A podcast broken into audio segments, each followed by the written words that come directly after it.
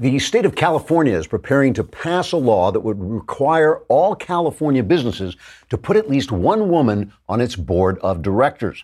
Governor Jerry Brown, who is preparing to sign the bill, told reporters, quote, "It is important for big strong men like myself to protect the right of women to be on boards. How else will these gentle, delicate creatures attain positions of power in a cutthroat business world that was never intended for the sweet, helpless likes of them?" Unquote. Bill Monning, the majority leader of the state Senate, which has already passed the bill, issued a statement saying, quote, no longer will California businesses have to deal with messy boardrooms, sloppy conference tables, or hastily made lunches. With this bill, we plan to make sure that each and every board in California will feel the civilizing touch of a woman, as well as that fragrant, flowery smell that wafts into the room every time a lady enters. I feel sure that from now on, every man who runs a business in this state will be a little better behaved, a little better dressed, and yes, maybe a touch more charming, just knowing a member of the fairer sex is in the room with them. I know from personal experience that every time I see a woman enter my office, her intriguing grace, her smooth, shapely limbs, and the unsettling curves of her outline, I forgot what I was going to say unquote. The bill also got a push from chairman of the California Democratic Party Women's Caucus, Christine Pelosi. Pelosi, who is often said to take after her mother, House Minority Leader Nancy Pelosi, said the California bill would provide, quote, a fine reminder that every woman in California must have left her purse somewhere but can't remember where, and that raises the question, who am I, unquote. Miss Pelosi then drew a mouth on her forehead with lipstick and walked into a broom closet where she remained for the next seven hours. In short, California remains a symbol of all that America can and will be if Democrats regain power. Trigger warning, I'm Andrew Klavan, and this is The Andrew Klavan Show. I feel hunky dunky, life is tickety boo. Birds are winging, also singing hunky dunky doo. Topsy, the world is zippity zing. It's a wonderful day, hurrah, hooray! It makes me want to sing. Oh, hurrah, hooray! Hurrah! All right, a short week is coming to an end, and the Klavanless weekend is upon us. So you'll want to suck all the Claveny goodness you can out of the next 45 minutes or so, so you can make it through. It's like being a camel. You want to store that up. We got Henry Olsen coming on. Henry, we will stay on so you can hear him, but that doesn't mean you shouldn't go to the website and subscribe. It's all the more reason why you should feel guilty and hand over your lousy 10 bucks a month or 100 bucks for the year to us. Just hand it over and you can subscribe. But we'll stay on so you can hear Henry, one of the best uh, election observers out there. Really, he really is one of the very few people who saw Donald Trump coming. He didn't predict his victory, but he said it was going to be very, very close at the end. And he's just he's just always right about stuff. So we're going to ask him about the midterms and other stuff and a couple other things. Oh yeah, you know, if you want to read, I have a novel named Killer in the Wind, which was not one of my most popular thrillers, but I think it's a really good one. It's on sale for a buck ninety nine at Books Bookscream bookscream.com, bookscream.com, and go to their bargains page and get Killer in the Wind. And also, just so you know, we are now posting the transcripts of my openings on thedailywire.com. So if you, a lot of people have written in, and said, where are the transcripts of the opens? They will now be published on thedailywire.com, and we'll see how many people will take them seriously. That's what I'm terrified of. I'm terrified that people will actually believe them. Meanwhile, you want to stay safe in your neighborhood. I know I think about this all the time. I probably read too many crime stories, too many true crime stories. I get a little bit nervous. I want my house protected, and Ring is the way to go. Over a million people are using the amazing Ring video doorbell to help protect their homes. It works on your phone. You can see what's going on. And now Ring is extending that same level of security to the rest of your home with the Ring Floodlight Cam. Just like Ring's amazing doorbell, Floodlight Cam is a motion activated camera and floodlight that connects right to your phone with HD video and two way audio that lets you know the moment anyone steps on your property. You can see and speak to visitors, even set off an alarm right from your phone, no matter where you are. Ring Floodlight offers the ultimate in home security.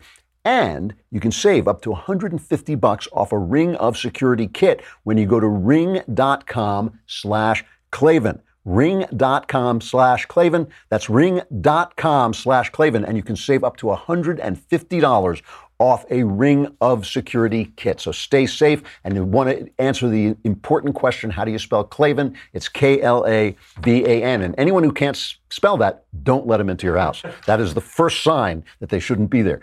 So I, I, we got to talk about this anonymous op ed in the New York Times and also Cory Booker making an absolute spectacle and fool of himself by breaking the Senate rules to release papers that he hopes will embarrass Brett Kavanaugh. And I just want to say, I am so glad. I am so glad that the rule of law and decency are being protected by chuckleheads like Cory Booker, an anonymous, unelected New York Times guy, who are breaking the rule of law and the rules of decency in order to protect the rule of law and the rule of decency. I mean, that's basically what's going on. And before before you let any of this get into your head, because I've been telling you all week, America is in the grip of a non-crisis. This is like not a crisis. We're not, it's not a constitutional crisis. It's not a political crisis, not any kind of a crisis. Everything is going fine. I just want to remind you of this. Let me read to you, let me read something to you uh, about a book being published in this stunning expose. The author pulls back the curtain on one of the most secretive White Houses in history. He reveals a callow, thin skinned, arrogant president with messianic dreams of grandeur, supported by a cast of true believers, all of them united by right wing politics and an amateurish understanding of executive leadership. Okay? This tells you how the president has taken more of a personal role in making foreign policy than any president since Richard Nixon with disastrous results, and how his family are the real powers behind the White House throne. Now, I've changed that a little bit because it was actually about Obama. It's actually from a book called The Amateur uh, by Edward Klein about Obama. It was a number one New York Times bestseller, and it made no splash whatsoever because, of course, the CNN, ABC, CBS, uh, NBC, the New York Times didn't highlight it every single day. And that atmosphere of hysteria is what they are trying to create. That is the whole point of what they're doing. And of course, they're doing it right now when Brett Kavanaugh is being is up for uh, confirmation to the Supreme Court, and they can't lay a glove on him. They can't get him, so they're just going out of their way to just make everything. Oh my God, it's chaos, it's crisis, it's this, is that. Eh, not so much. I want to really take a look at this anonymous, unelected New York Times guy writing an op ed in which he says basically, don't worry, folks, unelected, anonymous New York Times guy is secretly running the country. Okay, this is what he says. And, I, you know, it is abs. Uh, well, let me let me talk about it first. You know, they asked the New York Times. They they went to the editor of the New York Times, blithering prevarication the third, and they said, "Why would you publish take a you know take this extraordinary step of publishing an anonymous op-ed attacking the president?" And here's his response.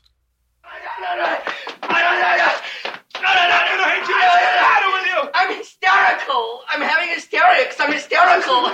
I can't stop when I get like this. I can't stop. I'm hysterical.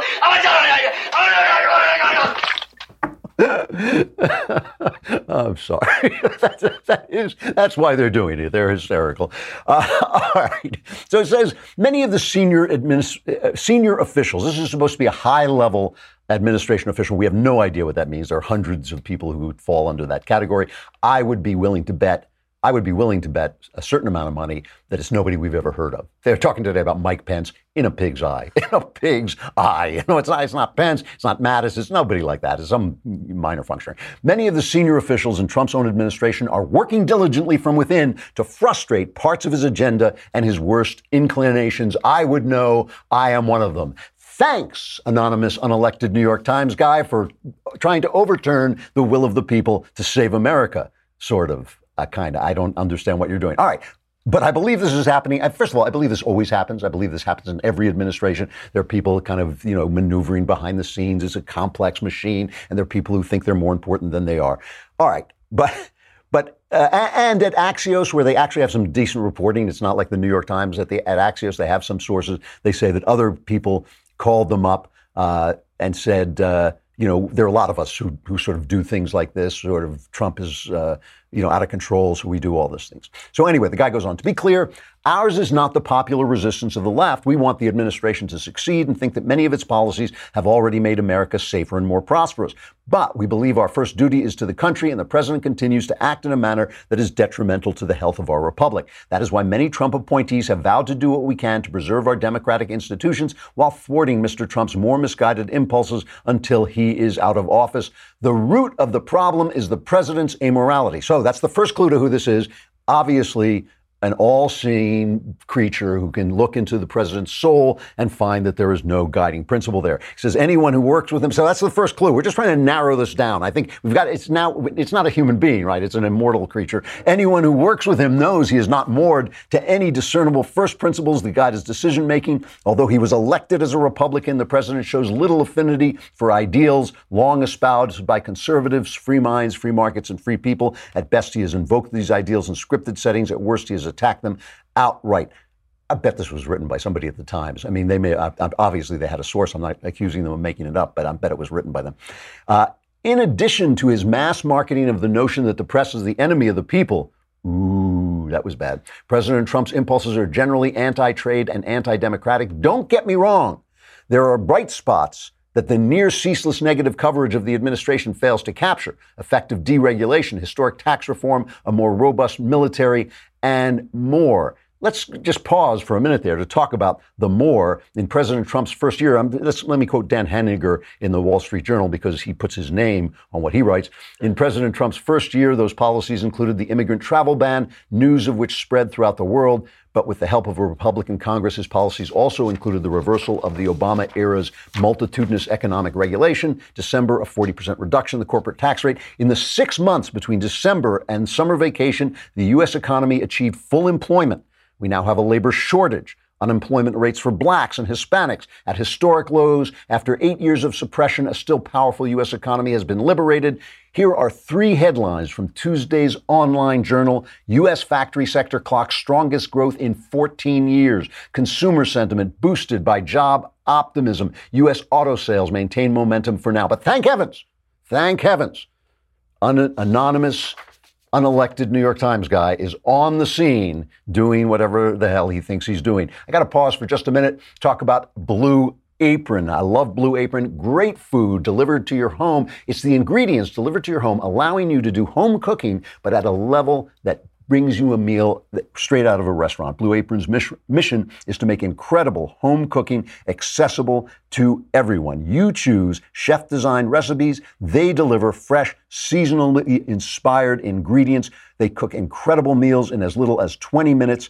And it's uh, quick, easy recipe options here. It's like this right now. They have uh, crispy chicken tenders and mashed potatoes. Just not the thing you usually cook at home, right? Pasta and creamy tomato sauce. Uh, perfectly portioned ingredients delivered right to your door. You can skip meal planning and shopping and great uh, get straight to cooking with Blue Apron. Whether you're looking for a quick and easy meal or a full culinary cooking experience, Blue Apron lets you choose from a range of recipe options. Here's what you do. Check out this week's menu and get your first three meals free at blueapron.com slash Andrew. That's blueapron.com slash Andrew to get your first three meals. Blue Apron is a better way to cook. What do I have to do? I'm giving you free food. I mean, free food usually gets people to do what you need them to do. All right.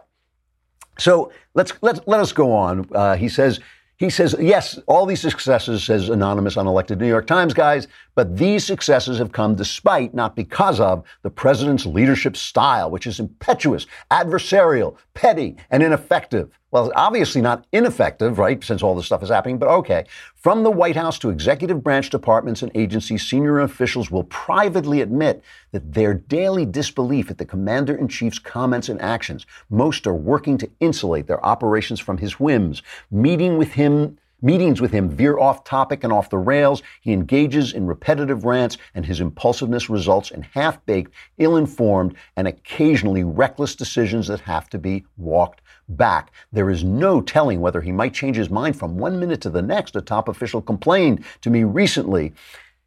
So, how many of you, you are going like, what? President Trump, President Trump says things and then changes his mind. What? What? You know, this is this is they had to publish this anonymously because no one would come forward and say President Trump is difficult to deal with and has a big mouth. I mean, no one would say that except everyone. The entire country would say that. They're like 325 million people in this country. They all go, "Yeah, Trump doing a great job, but he's got a big mouth and he changes his mind a lot." All right, the erratic behavior would be would be more concerning. I mean, this is the stupidest editorial. The erratic behavior would be more concerning if it weren't for unsung heroes in and around the White House. Who do you think he's referring to? I bet I know who he's referring. I think it's anonymous, unelected New York Times guy he's referring to. Some of his aides have been cast as villains in, by the media, but in private, they have gone to great lengths to keep bad decisions contained to the West Wing, though they are clearly not always successful. It may be cold comfort in this chaotic era. Is your life chaotic? My life is very smooth. I don't know things. Are, you know, the work is good. You know, the stock market's up. Everything is. You know, ISIS is gone. Remember ISIS? Remember Obama's ISIS that he created by pulling out of Iraq too soon and not doing anything about the red line? Yeah, that's gone. I'm, I'm feeling pretty good. But okay, it's a chaotic era at un, anonymous, unelected New York Times guy's house. But Americans should know that there are adults in the room. We fully recognize what is happening, and we are trying to do what's right, even when Donald Trump won't. So don't worry. Don't worry, America. You elected a guy by legal means, but he's not in charge. Do not worry. Our democracy is being protected by unelected, anonymous New York Times guy who is controlling everything behind the scenes. He says there's a two track presidency, take foreign policy in public and private. President Trump shows a preference for autocrats and dictators, but astute observers have noted that the rest of the administration is operating on another track, one where countries like Russia are called out for meddling and punished accordingly, and where allies around the world are engaged as peers rather than ridiculed as rivals. Think about that for a second. Who's punishing the Russians? The un- unelected anonymous New York Times guy or Trump? I mean, it's Trump doing it. You know, he's got to sign off on this stuff. This isn't the work of the so-called deep state, as if it's the work of the steady state. Oh, that's a new a new term for unelected anonymous people controlling our government instead of the people we send to control it. That's a new word. It's the steady state, not the deep state. So nothing to fear there, nothing to worry about there. Given the instability many witnessed, there were early whispers within the cabinet of invoking the 25th Amendment. Uh, the bigger concern is not what Mr. Trump has done to the presidency, but rather what we as a nation have allowed him to do to us. We have sunk low with him and allowed our discourse to be stripped of civility. And here's the giveaway. Senator John McCain put it best in his farewell letter. All Americans should heed his words and break free of the tribalism trap with the high aim of uniting through our shared values and love of this great nation. We may no longer have Senator McCain, but we will always, this is like the 15th day of his funeral in the New York Times, but we will always have as example a lodestar for restoring honor to public life and our national dialogue. Mr. Trump may fear such honorable men, but we should revere him. That's, this is a giveaway, right? This is a giveaway. This is a guy John McCain promised to repeal Obamacare, then voted not to repeal it for absurd reasons. He tried to limit free speech through McCain Feingold. He was no one's idea of civil to anyone. Even at his funeral, they were talking about what a pain in the neck he was and what how nasty he could be. This is what I'm trying to say about this is this is a meaningless op-ed that could have been written during the Obama administration but wouldn't have been published that just that Edward Klein thing I read at the beginning tells you there were people then there then. Although he, Obama, unlike Trump, Obama surrounded himself with sycophants. Obama surrounded himself with like, oh, you want to silence people through the IRS? Okay. Oh, you want to use the Justice Department to you know spy on a, uh, a rival campaign? Okay. You know, Trump at least has people who push back, and they wouldn't be there if he didn't want them there. Look, I'm not pushing Trump. I think everything this guy is saying about the chaos in the White House probably true. I think we all know that Trump is a chaotic character. In a lot of ways, Trump is like uh, shares some of Obama's bad features in that he is uh, arrogant, narcissistic. He, like Obama, he doesn't know what he doesn't know. Unlike Obama, he's following great policies that are doing great for the country. And remember, remember, when they talk about John McCain, BS. I call BS on this because there's still, last time I checked, only two parties in this country. There's still two parties in this country, and one of them is pulling off this clown show. this, you know, remember in uh, Woodward's book, they called uh, the Trump administration crazy town. They called it crazy town. Well, the RNC has put out this advertisement showing you what crazy town really looks like. This is this is crazy town ad. Run it. Pages in length.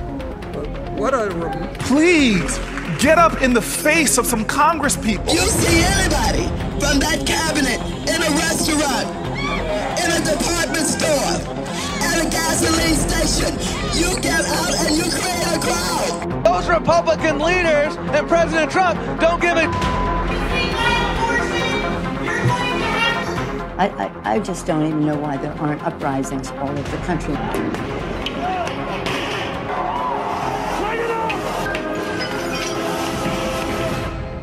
Yeah.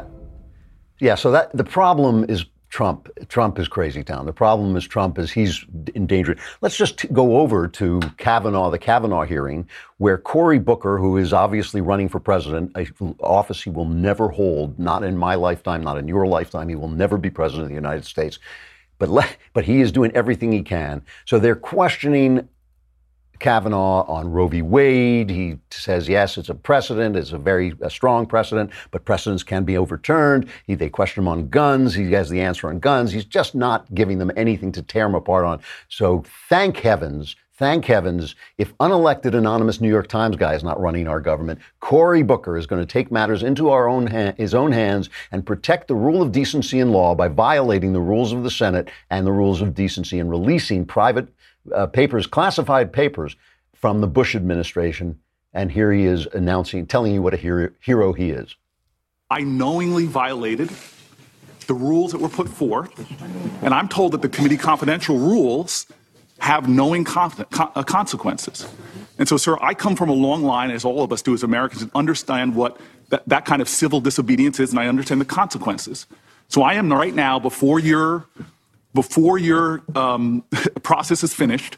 I'm going to release the email about racial profiling, and I understand that that the penalty comes with potential ousting from the Senate. And if Senator Cornyn believes that I violated Senate rules, I, I, I openly invite and accept the consequences of my team releasing that email right now. And I'm releasing it to expose that number one, the emails that are being withheld from the public have nothing to do with national security, nothing to jeopardize the sanctity of those ideals that I hold dear. Instead, what I'm releasing this document right now to, to show, sir, is that we have a process here for a person, the highest office in the land, for a lifetime appointment. We're- We're rushing through this before me and my colleagues can even read and digest the information. Everything in that statement is untrue, especially the high. It's not the highest office in the land. They're not rushing through it. They've got all the papers they need. They've had them for a long time.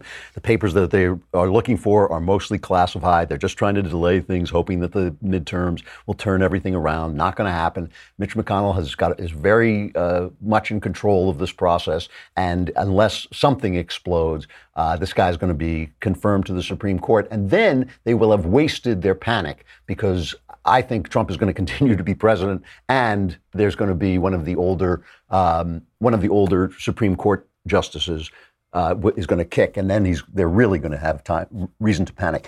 I just before we're going to go to Henry Olsen just a minute and talk about the election. Before we do, I just want to read something. I meant to read this yesterday, but I want to read it today. That every American should read. Every American should read Antonin Scalia's dissent in Obergefell, the decision of the Supreme Court that decreed gay marriage a right. And you know where I stand on this. You know that I'm perfectly happy for there to be gay marriage. I don't care about that at all. But here's something I do care about. And I want to read this because it is the vision that we're trying to defend. It is not about Roe v. Wade. It is not about Obergefell. It is about who runs America and what America is supposed to be like.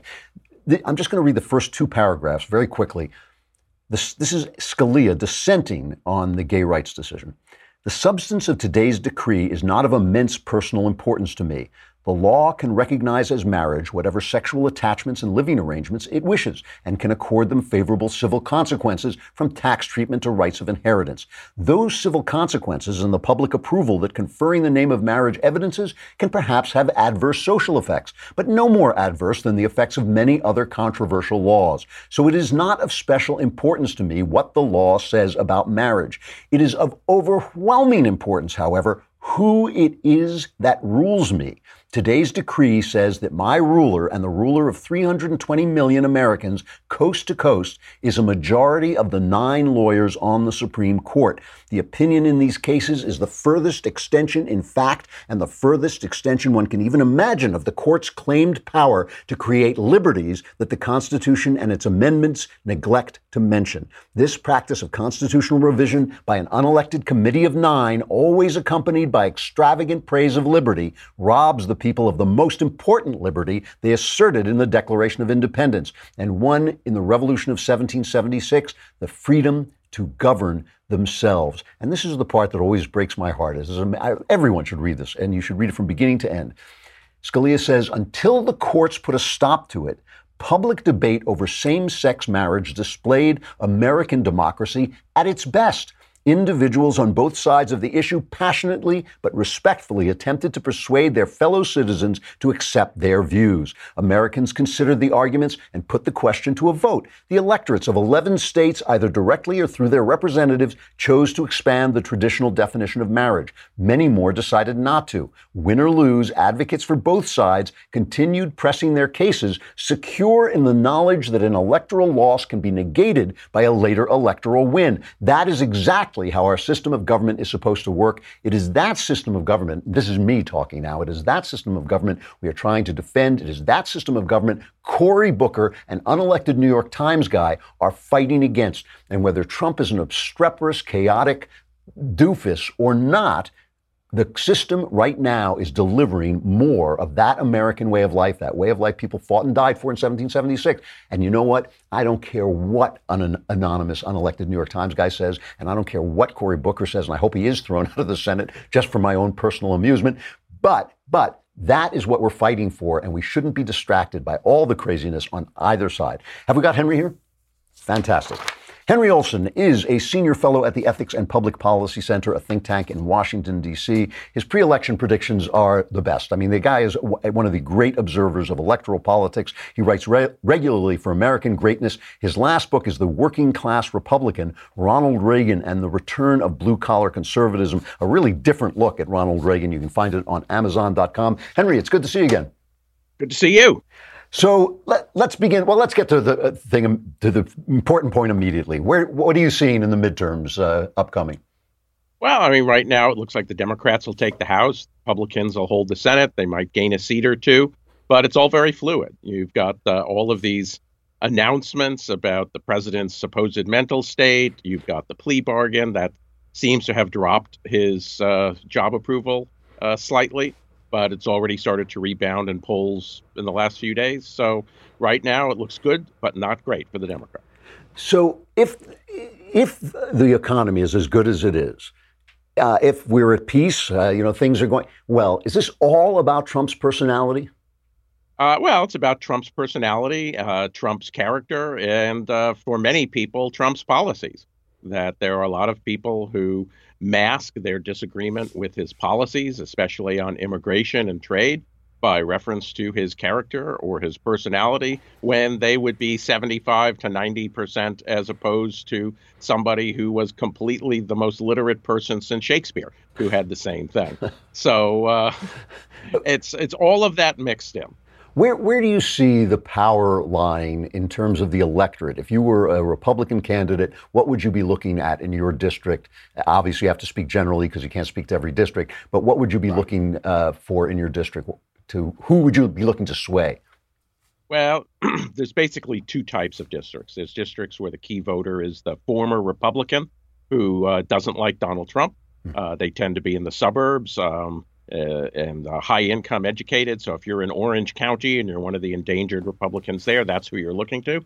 Uh, the rest of the country, it's the Obama Trump voter, the person who didn't like Mitt Romney, the person who didn't vote for John McCain, uh, but voted for Donald Trump. Uh, and in those places, you want to look at them and you want to ignore all what the Washington people are saying, which is all focused on the wrong type of voter. okay. It, when you say focus on the wrong type of voter, you mean the base?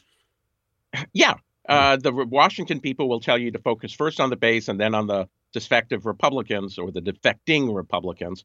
Whether they're defective depends on how you feel about the president.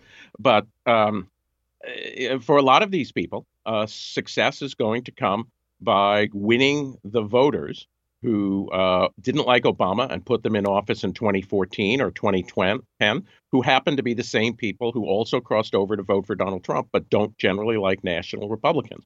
You focus on that voter and you can win. But if you don't know that voter's out there, you're not going to be sending the message that they'll hear. And you know, if it's you're just the same old Republican versus the same old Democrat, these people like same old Democrat. Hmm.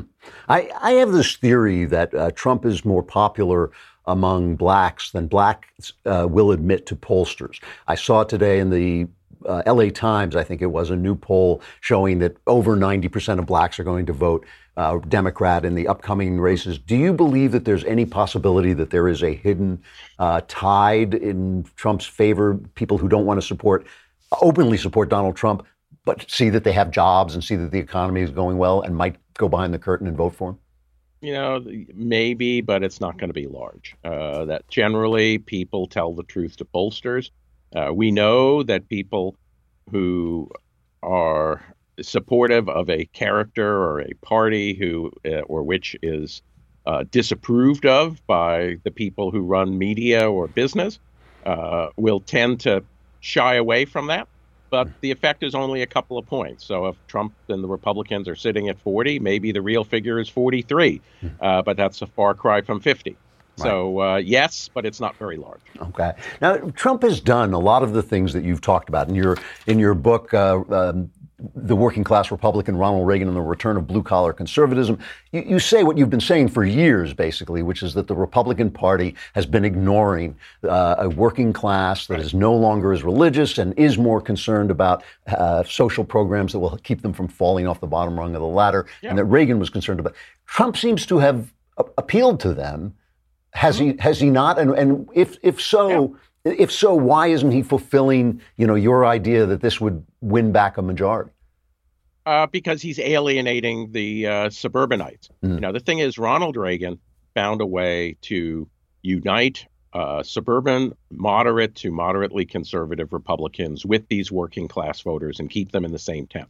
Uh, Donald Trump not only has a problem with attracting those suburban voters, he actively seems to relish driving them away. And uh, what you're doing is swapping out Romney suburbanites for Obama Trump working class voters. You're just rearranging the deck chairs on the losing Titanic. You're just going from first class to steerage uh, as far as your passengers, but the ship's still going down. Hmm. Okay. Uh, in in Sweden, uh, they they are predicting that there could be a real big swing to the right, but at the same time, the populace there is divided by men and women. Are you seeing that here as well? The same. I mean, it's a really wide divide. It's a huge divide. I mean, I follow Sweden intently, um, and you're going to have whether the party there that's populist and anti-immigrant finishes first or second. It'll be an amazing achievement that st- will destroy the ability of the governing alliances to govern without their consent. But um, what we know is that law- anti-immigrant populist parties attract men. They attract them in Britain, they attract them in Sweden, they attract them in Italy, and they attract them in the United States. They tend to repel women. Hmm. Um, and that's what you're seeing all in, in, in, other places, in Sweden and other places, is that women would like uh, to have a. They always across the world tend to lean a little bit to the left, but when you're dominated by these sorts of passions, they tend to lean more to the left. And then you've got Donald Trump's um, uh, issues with his past with regards to women, uh, which is particularly exacerbating that. And you have a lot of independents who are women who are not willing to give the Republican Party the time of day. In, in, in, the question of immigrants, I mean, when in a country the size of Sweden, that that incredible influx of immigrants is going to be felt very hard. We tend to absorb immigrants better, both because of our philosophy and because of the size. And yet, it does seem to me that there is a, an elite you know, they called it the steady state in that New York Times uh, op ed, but it's this elite state that will not hear the people's concerns about this. Does that seem to you to be true, or is that just an illusion thrown up by the fact that they can't make a decision, that no one can make a Uh, decision? I call them the ins. That um, uh, I wrote a piece for UnHerd, uh, w- English website that I write for, called "The Ins versus the Outs." And what you're finding across the world is that if you're educated and you're relatively affluent, you tend to be less culturally conservative, and uh, you're coming together because you're defending your privilege, and they don't view. Uh, the rest of us uh, very kindly. They don't uh, like average people. They dis- at best they disdain them, and at most they despise them. Uh, and so consequently, there are, you know, in the Sweden Democrats, there used it used to be a neo-Nazi party, uh, but 19% of the Swedes who are going to vote for them are not neo-Nazis. They're upset at immigration, and the problem in Sweden is so large that they've had 400,000 people join their country as refugees in the last few years. Well, given the size of their country, that would be the same as if 13 million people showed up in the last three years here. What do you think would happen if 13 million people came across the Canadian border? You think would take it easily? Yeah, yeah, and I. It, But it- it's- yeah. But but for the ins, they're so insular and they dislike so much the assertion of popular sovereignty or popular government or Republican self-government uh, that uh, they'll drop epithets at the people who are concerned about this at the drop of a hat, and that just makes more people angrier and angrier because they're not what they're being called. So, so let me return finally. I, I know you have to go, and I will get you out of here. But I, but let me return finally to the midterms. Your take now is that the standard idea is the GOP holds the Senate, but uh, probably loses the House. How fluid is that? I mean, we're only now th- three, two months out. Yeah, just, uh, two months Yeah. out. How fluid is that in your opinion? Well, it's not fluid in the sense that there's going to be a red wave. Um, you know, that the president said uh, back when he was campaigning for Troy Balderson outside of Columbus a month ago. But the only way there would be a red wave is if we had something like a, a Cuban Missile Crisis. You know, if we have the North Korean missile crisis where we think we're going to all die and then we have an agreement on October 27th, then maybe that would produce that. But other than that, we're just talking about magnitudes. Um, you know, if the president uh, could get control of the news cycle in a way that favors him, you know, maybe the losses could be stemmed to, you know, where the Republicans could barely hold the House or barely lose the House. Maybe they'd gain a couple more seats in the Senate. But it, people have pretty much made up their minds, uh, and it's only the margins that we're really talking about now. Okay. And my last question How does that trickle down to local government? I mean, it, one of the things about Obama is he gutted the party Yeah. to, to the state house level. Uh, are we in danger of giving it back? Uh, yeah, very much so. That um, uh, you know, first of all, uh, anybody who is a Republican who is running in a seat that Hillary Clinton carried ought to have a good insurance policy because there's a good likelihood they're not coming back. Hmm. There are about there are 7,500 roughly, give or take a few hundred legislative seats in the country. 500 of them are Republicans in Clinton-held districts, Hmm. uh, and then you've got all the governorships. You know, when you over the last decade, Republicans have basically taken almost all of the blue and purple territory that they could win. It's natural that they'd give some of that back. And if this year is going to be pro Democratic, the only question again is how many governorships fall on that and whi where they are. It's a lot better for the Republican Party to lose the governorship of Maryland, although it looks like Larry Hogan is going to be fine, uh, than to lose the governorships of Wisconsin, Michigan, Ohio, and Florida, all of which are large states, all of which uh, have lots of seats that Republicans require in Congress when the redistricting comes up next time. And right now, Republicans are behind or running even in all of those four races. Henry Olsen, one of the best, calmest uh, political observers in the country, writes that American Greatness. His book is The Working Class Republican Ronald Reagan and the Return of Blue Collar Conservatism. Thanks a lot, Henry. I hope you come back uh, as the midterms get closer. Love to have, love to come back. Thanks a lot. Thanks a lot. Always like talking to him because he's like actually keeps level a level head. Uh, I just want to uh, talk one about one more thing before I go on uh, to stuff I like, which is what was happening in the uh, questioning of Twitter and um, Facebook yesterday in Congress, and this really interesting exchange that took place between Tom Cotton and Jack Dorsey. Dorsey came in and he said that, yes, conservatives had gotten nailed uh, on Twitter by an algorithm that affected them unfairly. Here's the description of Dorsey uh, talking about that. What did the algorithm take into account that led to prominent conservatives, including members of the U.S. House of Representatives, not being included in auto search suggestions? We were using a signal of the uh, behavior of the people following accounts. And we didn't believe, uh, upon further consideration and also seeing the impact, which was about 600,000 accounts. So he later admitted this was unfair. In other words, if I come on and I make some comment about constitutional conservatism and a bunch of people get on my and react to me with racist comments, I get nailed because of the comments, according to the old algorithm. He has Dorsey has admitted that he is left and that his people uh, skew left. But to me, the really telling moment was between Tom Cotton and Dorsey when Cotton asked this question. This is cut eight. Is Twitter an American company? We are an American company. Do you prefer to see America remain the world's dominant global superpower?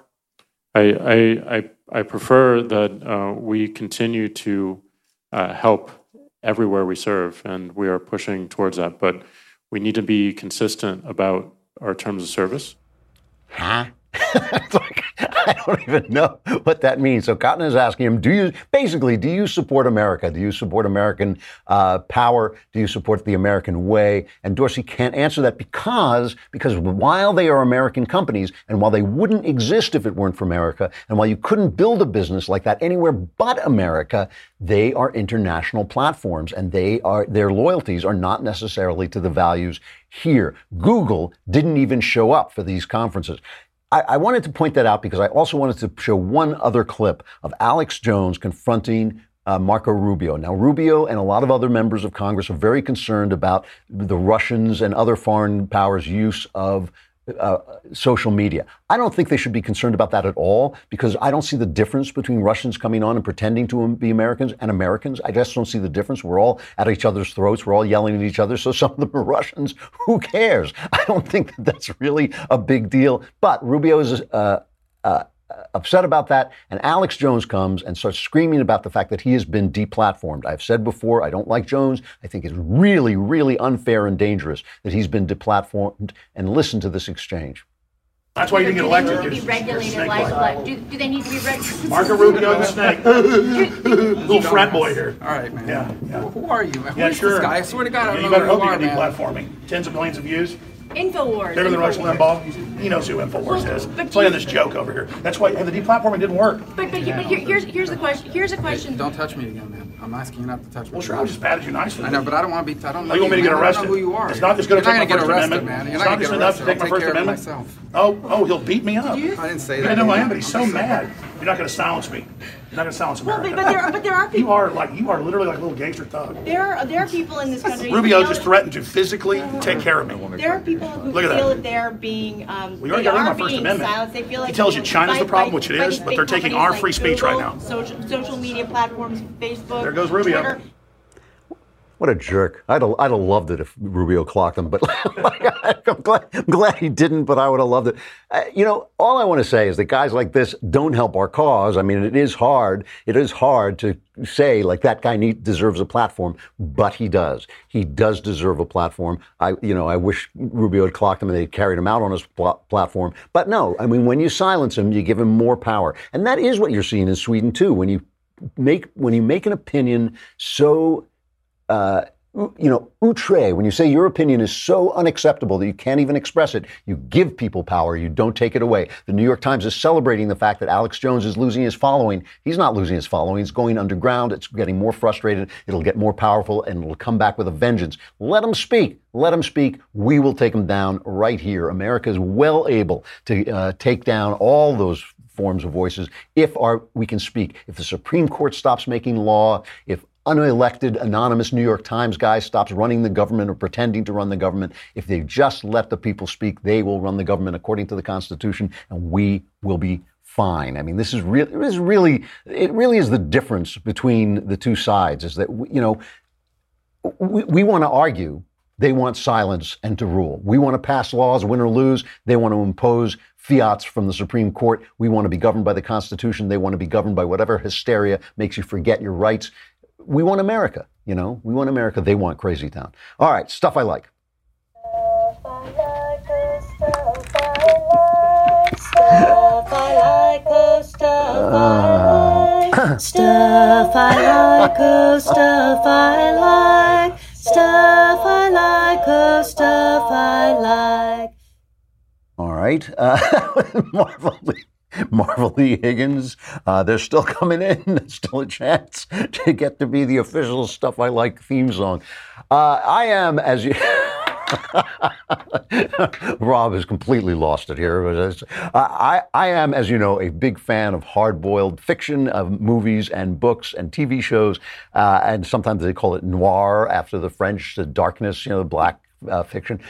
Um, and uh, the thing is that noir is like jazz. It is really an American invention that Americans have never really liked all that much. I mean, jazz, you know, when you say jazz, everybody thinks, oh, yeah, the popular jazz. But jazz has never been that popular. No, neither has film noir, neither have tough guy writers. And there are a lot of really good tough guy writers who never get noticed. And I want to mention one of them who is uh, a pal of mine, uh, but I that's not why I mention him. I mention him because I haven't seen him in a long time. And I was in a used bookstore and I picked up a book of his I had not read before. And uh, it was it reminded me of just how terrific he is. Jason Starr is, is S T A R R, is by no means one of the most uh, famous writers in the country, but you probably, if you like comic books, you've read him. He's uh, he's written some. Um, I think Wolverine he's written, and uh, a couple of others, and he is uh, he has won some awards and been nominated for awards for his tough guy writing, but he writes this stuff that is just as dark as you can imagine, and his characters are almost all of them like kind of psychopathic uh, guys who just push the line. They just go over the line. He's in the tradition, I would say, of James M. Cain. That is who he's in the tradition of. The book that I discovered was called Fake ID. It's one of these series of books called the Hard Case Crime books, which are absolutely terrific. It's an absolutely terrific series, especially terrific for its uh, for its covers. The covers of the hard case crime books are great. But Fake ID is about a bouncer, a wannabe actor. Uh, he dreams of owning his own horse, and uh, you know it's just about the way he kind of pushes his dreams forward, even as he is descending into this kind of hellish uh, world. It has one of the great last lines. I just really enjoyed it. I picked it up at a used bookstore, and I must have read it in a couple of hours. I mean, it's just really good. Jason Starr, worth discovering. Jason S T A R R. I'm pretty sure he must be a left winger, so he'll love having all you uh, Trump smoking crazy people descend on his books. But really worth reading if you like uh, hard boiled fiction. A really good writer.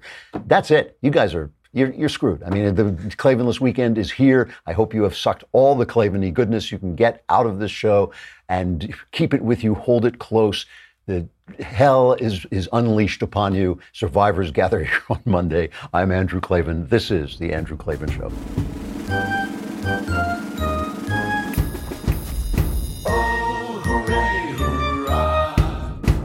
The Andrew Klavan Show is produced by Robert Sterling. Executive producer, Jeremy Boring. Senior producer, Jonathan Hay. Our supervising producer is Mathis Glover. Technical producer, Austin Stevens. Edited by Alex Zingaro. Audio is mixed by Mike Coromina. Hair and makeup is by Jesua Alvera. And their animations are by Cynthia Angulo and Jacob Jackson. The Andrew Klavan Show is a Daily Wire forward publishing production. Copyright Forward Publishing 2018.